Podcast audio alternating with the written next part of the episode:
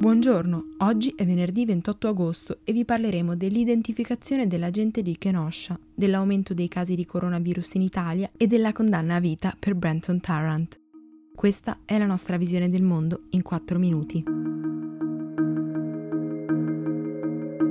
È stato identificato il poliziotto che ha sparato sette colpi alla schiena di Jacob Blake, probabilmente lasciandolo semi-paralizzato dalle gambe in giù. Si chiama Rustin Shesky e ha sette anni di esperienza presso il Dipartimento di Polizia. Secondo la ricostruzione del procuratore generale, gli agenti che erano con lui avevano usato il taser contro Blake, senza però riuscire ad atterrarlo, nonostante dai video non risulti aggressivo o in possesso di un'arma. A quel punto l'uomo si era recato verso l'auto dove sotto al pianale del sedile del guidatore teneva un coltello che aveva dichiarato alla polizia.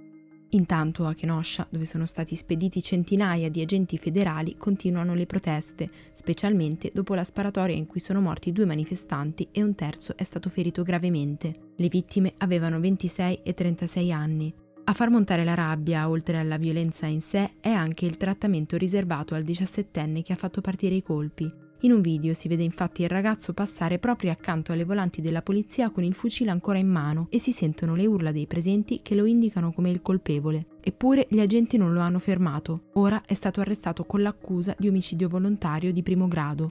Secondo le ricostruzioni, che comunque sono molto complesse a causa della confusione, la sparatoria è avvenuta durante uno scontro tra i manifestanti e un gruppo di uomini armati che sono scesi in piazza per difendere la città dagli atti di vandalismo. Secondo la Fondazione Gimbe, in Italia tra il 19 e il 25 agosto i casi di coronavirus registrati sono quasi raddoppiati rispetto alla settimana precedente. L'incremento di positivi è passato da 3.399 a 6.538, con un aumento del 92,4%. Anche in Francia, davanti a un importante incremento delle infezioni, il governo ha deciso di rendere obbligatorio l'uso della mascherina in tutta Parigi. Lo ha annunciato il primo ministro Jean Castex, dichiarando che se non si interviene rapidamente la pandemia potrebbe sfuggire di mano e crescere esponenzialmente in tutta la Francia. In India invece l'organizzazione Survival International ha chiesto alle autorità di lavorare per evitare che il virus raggiunga le tribù remote del paese, una circostanza che metterebbe a rischio la loro incolumità.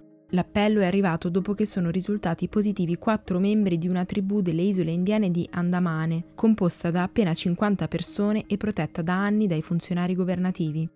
Infine, la comunità europea ha firmato con la società AstraZeneca il primo contratto di acquisto anticipato di un potenziale vaccino. Grazie all'accordo, gli Stati membri potranno accedere all'acquisto di un totale di 300 milioni di dosi.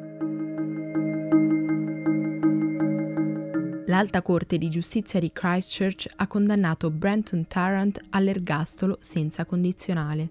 Ha ucciso 51 persone, tutte musulmane, rendendosi responsabile del peggior attacco terroristico nella storia della Nuova Zelanda nel marzo 2019. Si tratta di un unicum nella storia del paese che per la prima volta ha condannato un cittadino al carcere a vita. Tra le motivazioni che hanno spinto il giudice alla sentenza anche la totale assenza di segnali di rimorso da parte di Tarrant, un estremista di destra di 29 anni che ha definito privo di qualsiasi tipo di empatia nei confronti delle vittime. Per oggi è tutto. Da Antonella Serrecchia e da Rosa Uliassi a lunedì.